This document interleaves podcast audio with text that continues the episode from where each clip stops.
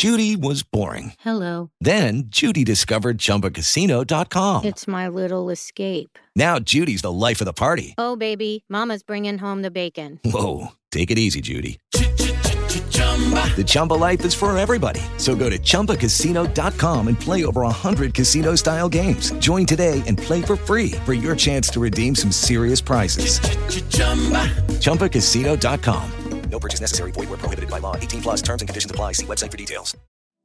Molti fatti recenti stanno riportando l'attenzione su una domanda che la gente si fa, cioè le persone che commettono crimini efferati, eh, grandi eh, delitti, sono in qualche maniera diversi dalle persone normali, cosiddette normali, oppure rappresentano una porzione di popolazione affetta da qualche disturbo mentale. Periodicamente questa domanda viene riproposta all'attenzione sia degli specialisti, quindi gli psichiatri, sia della gente comune o di altre categorie di persone come ad esempio i politici. Iniziamo da una prospettiva importante che è quella di stabilire che la violenza nel mondo, sebbene sia sempre troppa, sta comunque diminuendo. Rispetto a cento anni fa è incredibilmente meno frequente la quantità di persone uccise, violentate, oppure ad esempio il, la violenza all'interno del, della famiglia o la violenza contro le donne e la violenza contro i bambini minori. Inoltre anche le guerre stanno diminuendo di numero. Partiamo da qualche statistica molto semplice. Una percentuale inferiore al 5% dei crimini efferati compiuta da malati psichiatrici che abbiano questa diagnosi, diciamo, documentata. In realtà il paziente psichiatrico, colui che è affetto da una malattia mentale, solitamente subisce violenza più che compierla. In particolare subisce violenza in un rapporto che è 4 a 1. La tendenza a immaginare che siano solo le persone diverse, fuori dalla norma, a compiere gesti efferati, deriva da una paura che insita in tutte le persone, ovvero che intanto noi stessi essere dei possibili criminali e inoltre anche la paura che abbiamo che il nostro vicino di casa, le persone che stanno intorno a noi tutti i giorni, i nostri colleghi, magari chi vive accanto a noi come la moglie o il marito, possono essere potenzialmente degli assassini. D'altra parte la violenza interessa le persone, il fatto che tutti siano appassionati di serie televisive o di film nei quali si inneggia la violenza o addirittura le persone violente diventano assolutamente degli eroi, non dei cattivi, ma diventano in qualche maniera delle persone da imitare,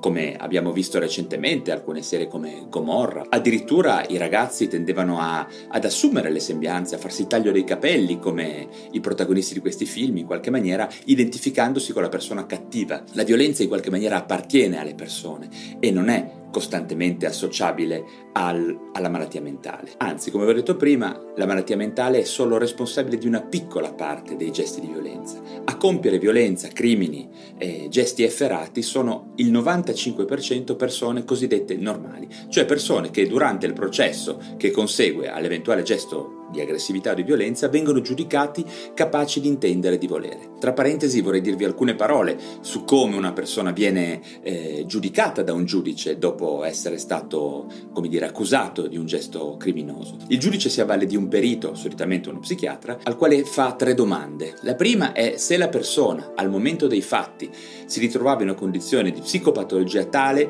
da rendere incapace di intendere e di volere, ovvero se era incapace di discernere chiaramente il gesto gesto che stava facendo. Il secondo quesito, se questa persona è in grado di stare in giudizio, e il terzo quesito, che è completamente dipendente dagli altri due, è se questa persona sia socialmente pericolosa. Se lo psichiatra non rileva una psicopatologia, non si esprimerà sulla pericolosità sociale.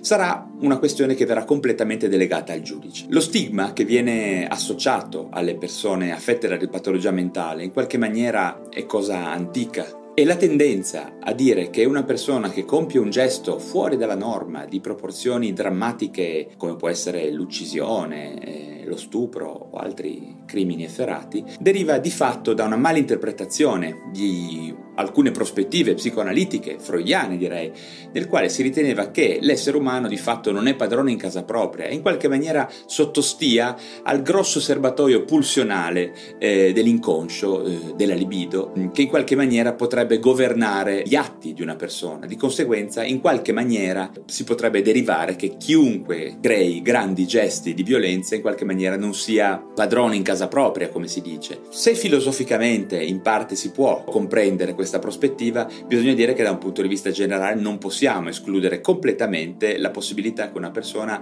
eserciti il proprio libero arbitrio e quindi si renda conto di quello che sta facendo mentre lo sta facendo. Questa cosa è ormai talmente chiara eh, a chi si occupa di patologia mentale che anche quando viene rilevata una patologia mentale, lo psichiatra si chiederà sempre se questa psicopatologia può intaccare eh, il libero arbitrio e la capacità di discernere chiaramente da ciò che è bene e da ciò che è male. Infatti, solo la grave psicopatologia viene considerata in grado di intaccare la realtà. Quali sono queste psicopatologie? Sostanzialmente si intende la schizofrenia, il disturbo bipolare e i disturbi di personalità gravi. Un'altra cosa su cui è importante fare una piccola riflessione è quello che viene spesso definito raptus, cioè il mistero eh, ci spaventa, in qualche maniera sottolineiamo come l'emergere di un gesto violento sia in qualche maniera frutto di una illuminazione improvvisa di cattiveria durante la quale una persona perde completamente il controllo. Se analizziamo attentamente i gesti di violenza ci rendiamo conto che la violenza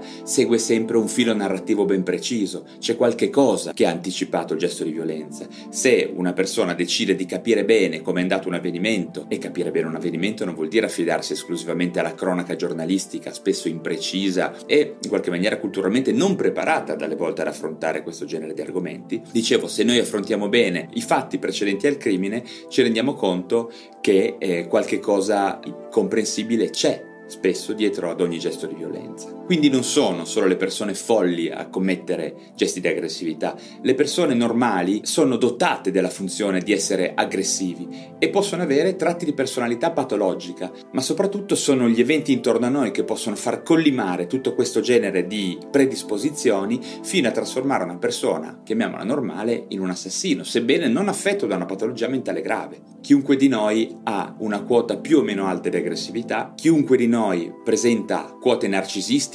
sociopatiche o di intolleranza alla frustrazione che possono esporre le persone a commettere gesti di aggressività. Non dimentichiamo inoltre il problema enorme delle sostanze psicotrope, e non intendo solo le droghe comunemente intese, ma anche l'alcol, una quota incredibilmente elevata di gesti criminosi viene attuata sotto l'influenza di sostanze psicotrope, in particolar modo alcol. Questo è un problema che non viene spesso spiegato bene, ma ricordiamoci che in Italia la quota di persone che utilizzano sostanze di abuso è davvero molto alta e spesso l'aggressività è connessa a questo genere di problema. L'aggressività, quando si manifesta nelle persone normali, segue la metafora dei buchi del formaggio, cioè se noi vogliamo guardare attraverso una forma di formaggio e, e coi buchi, diciamo i buchi devono tutti collimare in qualche maniera devono essere presenti tante situazioni diverse, quindi la predisposizione all'essere aggressivi, i tratti di personalità, l'ambiente che genera stress. Se tutte queste situazioni collimano, allora può avvenire il gesto aggressivo. Se volete avere un esempio cinematografico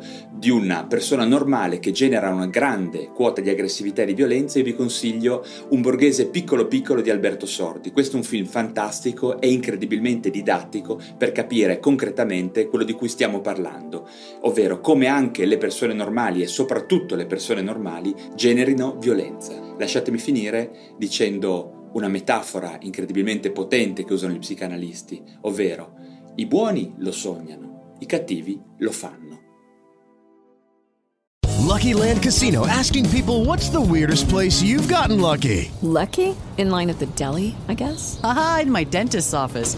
More than once, actually. Do I have to say? Yes, you do. In the car before my kids' PTA meeting. Really? Yes. Excuse me, what's the weirdest place you've gotten lucky? I never win and tell. Well, there you have it. You can get lucky anywhere playing at LuckyLandSlots.com. Play for free right now. Are you feeling lucky? No purchase necessary. Void where prohibited by law. 18 plus. Terms and conditions apply. See website for details.